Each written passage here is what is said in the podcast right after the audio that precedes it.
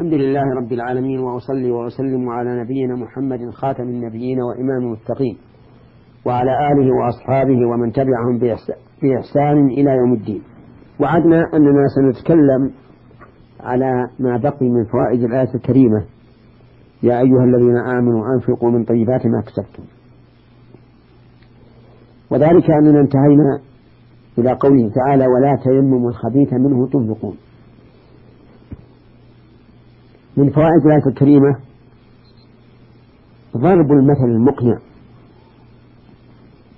ضرب المثل المقنع للإنسان. وذلك في قوله ولستم بآخذيه إلا أن تغمضوا فيه. يعني لو كان الحق لكم وأعطاكم الإنسان الرديء بدل الجيد أو الوسط لم تأخذوه إلا على إغماض. ومثل هذا المثل قول الله تبارك وتعالى في سورة النساء وليخشى الذين لو تركوا من خلفهم ذرية ضعافا خافوا عليهم فليتقوا الله وليقولوا قولا سديدا. يعني أن الإنسان يجب عليه أن يرحم اليتيم كما لو أنه هو لو ترك من خلفه ذرية ضعافا خاف عليهم فكذلك يجب أن يعرف حق اليتيم. وهذا من حسن تعليم القرآن الكريم وفصاحته وبيانه. ومن فوائد الآية الكريمة الإشارة إلى أنه ينبغي للإنسان أن يعامل الناس بما يحب أن يعاملوه به.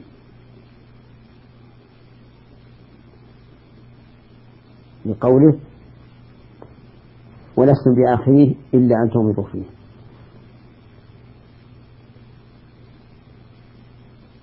وقد جاء عن رسول الله صلى الله عليه وعلى آله وسلم ما يؤيد ذلك فقال صلى الله عليه وعلى آله وسلم من أحب أن يزحزح عن النار ويدخل الجنة فلتأته منيته وهو يؤمن بالله واليوم الآخر وليأتي إلى الناس ما يحب أن يؤتى إليه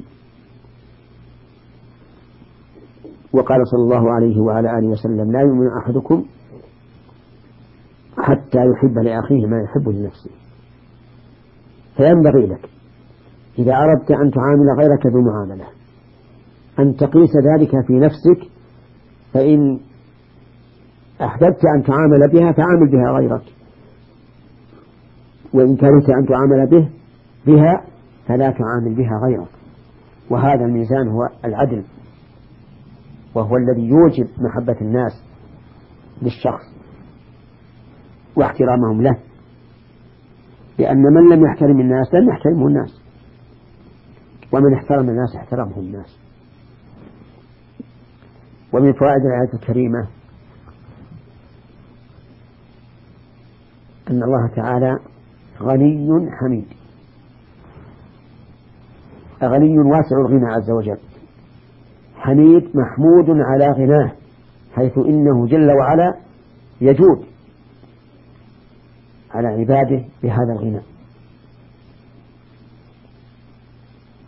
حميد على عدم احتياجه لأحد لأنه غني بذاته عن جميع مخلوقاته ومن فائدة الآية الكريمة العناية بمعرفة العبد لأسماء الله وصفاته.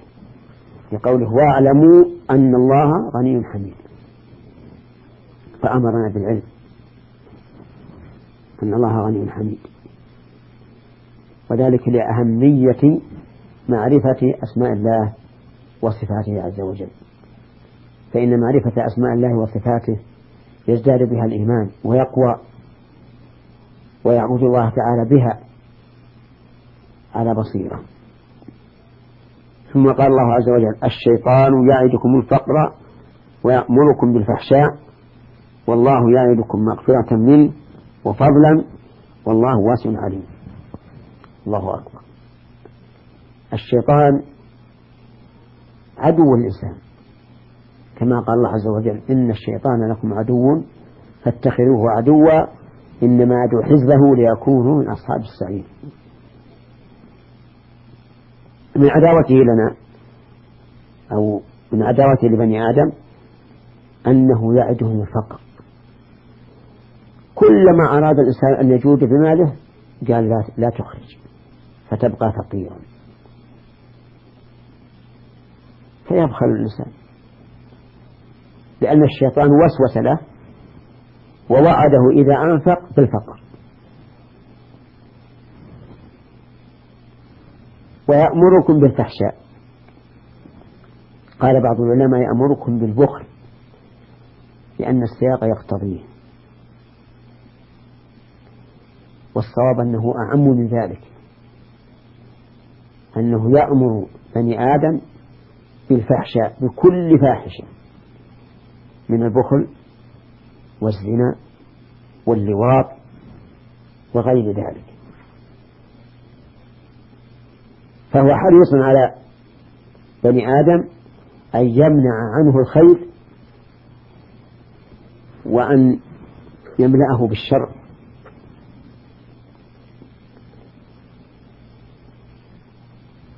ثم بين الله عز وجل الوعد الحقيقي النافع لبني آدم فقال والله يعدكم مغفرة منه بالإنفاق لأن النفقة تطفئ الخطيئة كما يطفئ الماء النار. وفضلا أي زيادة على ما عندكم لقول النبي صلى الله عليه وسلم نعم ما نقصت صدقة من مال.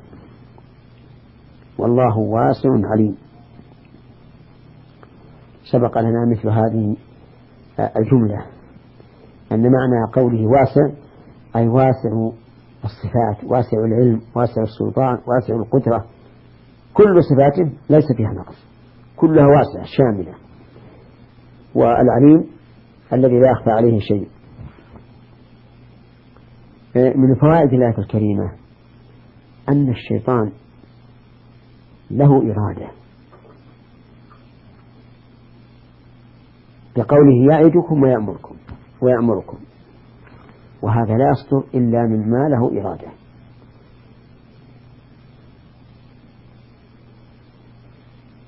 وماذا يريد الشيطان من بني آدم؟ يريد إغواءهم وإهلاكهم. فإن قال قائل ما هي العلامة؟ قلنا العلامة إذا أحسست من نفسك من داخلها ما يحثك على الفساد وعلى المحرم فهذا هو, هو أمر الشيطان. هو أمر الشيطان. فاحذر. وقد أخبر النبي صلى الله عليه وعلى آله وسلم أن الشيطان يجري من ابن آدم مجرى الدم. وأخبر عليه الصلاة والسلام أن الحلم من الشيطان وهو أن يرى الإنسان في منامه ما يكره. فإن الشيطان يري الإنسان في منامه ما يكره حتى يقوم حزينا مغموما. ولهذا أمر الإنسان إذا رأى في منامه ما يكره أن يدخل عن يساره ثلاث مرات ويستعيذ بالله من شر الشيطان ومن شر ما رأى وأن يتحول إلى الجنب الآخر إن أراد الاستمرار في نومه. لأن الشيطان له لمة في قلب ابن آدم ومن فوائد هذه الآية الكريمة أنك متى أحسست عند الإنفاق؟ الخشية من الفقر. فاعلم أن هذا من وعد الشيطان. لقوله يعدكم الفقر. ومن فوائد الآية الكريمة أن أوامر الشيطان كلها شر. لقوله تعالى ويأمركم بالفحشاء. فاحذر الشيطان فإنه عدوك أيها الإنسان. كما قال الله عز وجل إن الشيطان لكم عدو فاتخذوه عدوا إنما يدعو حزبه ليكونوا من أصحاب السعيد أعاذنا الله وإياكم منه. وإلى هنا تنتهي هذه الحلقة وإلى حلقة قادمة إن شاء الله. والسلام عليكم ورحمة الله وبركاته.